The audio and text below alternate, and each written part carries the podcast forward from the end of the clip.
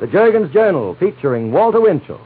Mister Winchell, whose famous column appears in the New York Daily Mirror, the Havana-Cuba Post-Telegram, and other newspapers with more than twenty-five million readers, is brought to you by Jergens, the lotion for soft, smooth, romantic hands. Since this is the last Walter Winchell broadcast to be sponsored by the Andrew Jergens Company, the commercials are being eliminated in favor of a farewell to Mister Winchell, which you'll hear later. So now to the editorial room of the Jergens Journal and Walter Winchell. Good evening, Mister and Missus North and South America, and all the ships at sea. Let's go to press. Scarsdale, New York. Alan E. Norman of the Fawcett Publications was killed today in the fire that swept his Scarsdale home.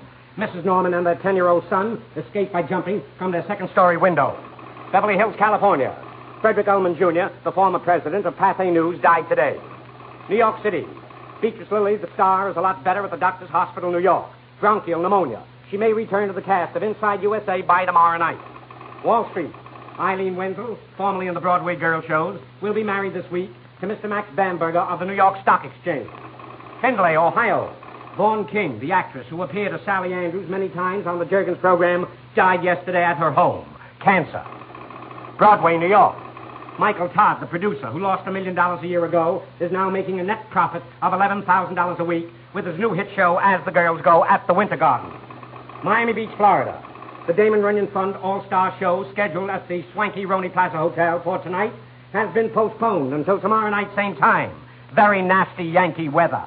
New York City. The father of Miriam Lavelle, the star dancer, has passed away. The William Morris Booking Agency cannot locate Miriam to break the unhappy news. Tucson, Arizona. It's a baby girl for the editor and the publisher of Tucson Sun, Arizona's largest weekly newspaper, the big opposition to the Jergens Journal. Columbus, Georgia. Connie Mead, a very lovely young lady here at A B C, was married to Lieutenant F. B. Popoff. The A B C press department is in deep mourning. Mexico City. The Mexican government presented the Runyon Committee with a ticket on today's Mexican Sweepstakes. It was for the horse named Cutsan. The winner, however, was Alaboy. The favorite came in third. Cutsan is still missing. The international cable, Manila. The first Russian demand on any new government in China will be submarine bases in warm water ports. Russian submarines in the China Sea are now as dangerous as Nazi submarines in the North Sea. Submarine communications between the Filipino underground and Moscow have graduated to traffic in arms. Tokyo. Chiang Kai-shek's advisors are now urging him to die at the head of his troops in the field or fight on from Formosa Island. Brussels. The big corporations and the cartels are the real powers behind the struggle for the German rule. One of the big and the most sinister figures is an American. His name is Dan Heinemann, a German name. Shanghai. Orient seaports are full of rumors that old American P T boats are running guns to the communist armies in China at enormous profits for an undercover American syndicate. The Washington Ticker. The Herbert Hoover Commission's report to the president will bitterly criticize the intelligence departments, especially the Army's G two. It will have little or no criticism of the F B I. The Washington cocktail rumors say that the president will draft General Eisenhower to replace Mister Forrestal. The Department of Defense. The defense budget will be the battleground in the next Congress. Not only a Defense Department investigation, but a war contracts inquiry will be demanded. Labor makes Mister Forrestal labor enemy number one, and Senator Taft labor enemy number two. The White House. The State of the Union message by the president will make Wall Street yearn for the good old conservative days of F D R. The U S Senate will soon get a bill to abolish the soft jobs of three military consultants to the President of the United States. They include Admiral Leahy, Admiral Fawcett, and Major General Harry Vaughan. Mister and Missus United States. A man was killed the other day, either by accident, suicide, or murder, because his name was carelessly injected into the spy hearings. This is something the Un-American Activities Committee will have a hard time explaining to the public. However, Lawrence Duggan has been cleared by the Department of Justice now that he can't hear it. To Missus Duggan, I want to debunk the terrible slanders and untruths even better than the government men can do it. Missus Duggan, I can prove your husband was no communist. in the September nineteen forty-six issue of the Inter-American magazine, now defunct, Mister Duggan had an article, the title of which was Background for Revolution. In it, Lawrence Duggan spilled the beans on the communist operations in Latin American nations. Lawrence Duggan, you see, ladies and gentlemen, was the State Department's expert on Latin America. Dig up that magazine article, Congressman Nixon, and put it in the congressional record, please. Ladies and gentlemen, I have not yet received any challenge or denial to the following scoop, which I signed with my own name in the New York Mirror this week. I said that a congressman will soon charge the Un-American Activities Committee with refusing to receive evidence. Evidence that six well-known political newspaper columnists carried membership cards in the Communist Party. The six, whom the snubbed witness was ready to name, enjoy reputations as authorities on the Middle and the Far East. You may take it from there, Congressman Mundt. And now, ladies and gentlemen, Ben Grauer for Jergens Lotion. Walter, Mister Andrew Jergens, president of the Jergens Company, would have liked to say these words to you himself here tonight. But since, like so many of us, he's spending Christmas with his family at home, he's asked me to read his message. Dear Walter, this is the last broadcast of your program that will be sponsored by the Andrew Jergens Company. The association that ends tonight has been a long one, sixteen years. sixteen years during which millions upon millions of Americans made the Jergens Journal every Sunday night a listening habit. I consider it a tribute to your reporting, Walter, to your alertness for news, and to your forthright, straight-from-the-shoulder presentation of that news, that your audience has constantly grown in numbers and that your influence has increased with the years. We of the Andrew Jergens Company and I personally want to salute you on this occasion. You are one of the truly great reporters of our time. We hope and we know that you'll have even greater success in the years to come. Signed, Andrew Jergens. So tonight ends one of the longest associations in the history of broadcasting. During all this period, the policy of the Andrew Jergens Company has always been to allow Mister Winchell the fullest possible freedom to express his own views, whether or not they agreed with him. They were always his own views expressed in his own way.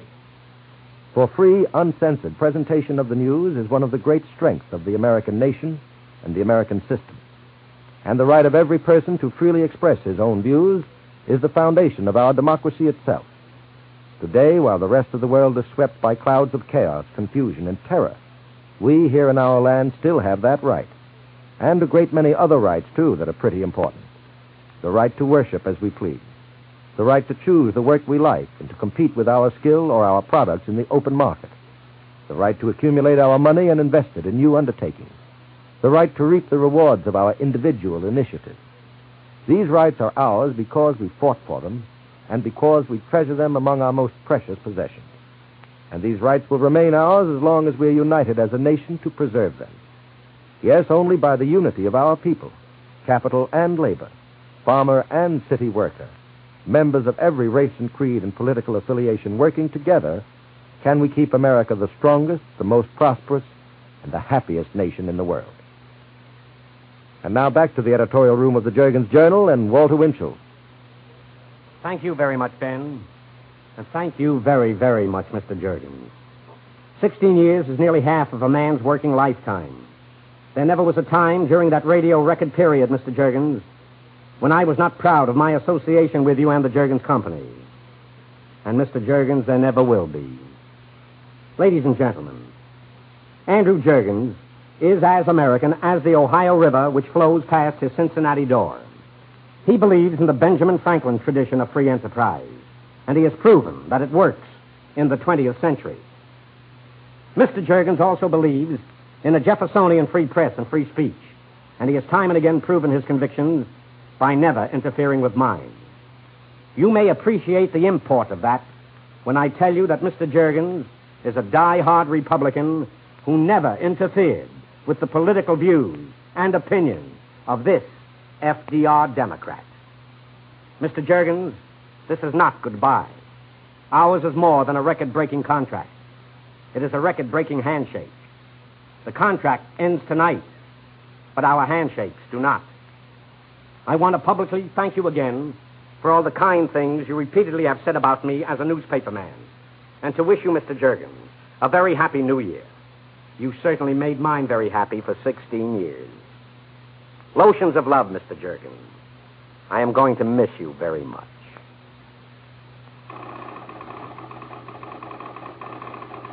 The latest clue to the mystery melody. I told you last Sunday night, ladies and gentlemen, that it is to be found in the book of Matthew, chapter twenty-five. Tonight, I can reveal that the mystery title has only four words. You will find three of them together in Matthew, chapter twenty-five. The sixth verse. Remember now, the sixth verse. And try to remember the Runyon Cancer Fund, if you will. And now with a lump in the throat and the heart, for the final edition, after sixteen wonderful years, for Jergens, the gem of the lotion. To start, as your New York Kaiser Fraser correspondent, over the same network, same station, same time, next Sunday night. New York time, nine o'clock. West Coast time, six p.m. I N F. I don't see how they could have kept this a secret if it is true. But some people, just back from there, tell me that Tyrone Power married Linda Christian November the sixth. Los Angeles Herald Express. The many reports in various places that Jane Russell and football star Bob Waterfield are planning a divorce are not true, I am assured. To the New York Mirror, the Duke and the Duchess of Windsor are reported to have undergone operations for plastic surgery to remove the wrinkles from under their respective orbs. Journal American, the new chief delegate from China to the United Nations, his name is T F Chang, and Missus Chang arrived in the United States this week. A woman who alleges she has been his wife for twenty-five years with four children will challenge his Mexican mail-order divorce. To all of you in the forty-eight states, thanks again for the money you sent with your Christmas cards for the Runyon Cancer Fund. Thanks to all the moving picture, stage, and radio stars who reminded you to do it on their programs. Tomorrow night, at the Roney Plaza Hotel in Miami Beach, for the Runyon Committee, I will turn over another one hundred fifty thousand dollars to the American Cancer Society. And that, ladies and gentlemen, winds up sixteen exciting years for the Jergens Journal until next Sunday night at the very same time. Until then, and with lotions of love, I remain your New York correspondent, Walter Winchell, who wishes all of you in the forty-eight a happy forty-nine. Good night. This is Hugh James speaking for the Andrew Jergens Company, who've asked me to express their appreciation and thanks to you, Ben Grauer, for the wonderful job you've done for them during the sixteen years you've been the announcer for the Jergens Journal. Thanks, Hugh. I'd like to add just a brief personal word of thanks. Thanks to Andrew Jergens for giving me the announcing nod through all these years, an assignment that's one of the proudest in our craft. And thanks to you, Walter, for the chance to sit at your right hand for those same sixteen years. Remember that first Jergens Journal, Walter? Back in December nineteen thirty-two, right after Marie Chevalier, and both of us pretty scared, at least I was. Radio's grown mightily since then, and you with it.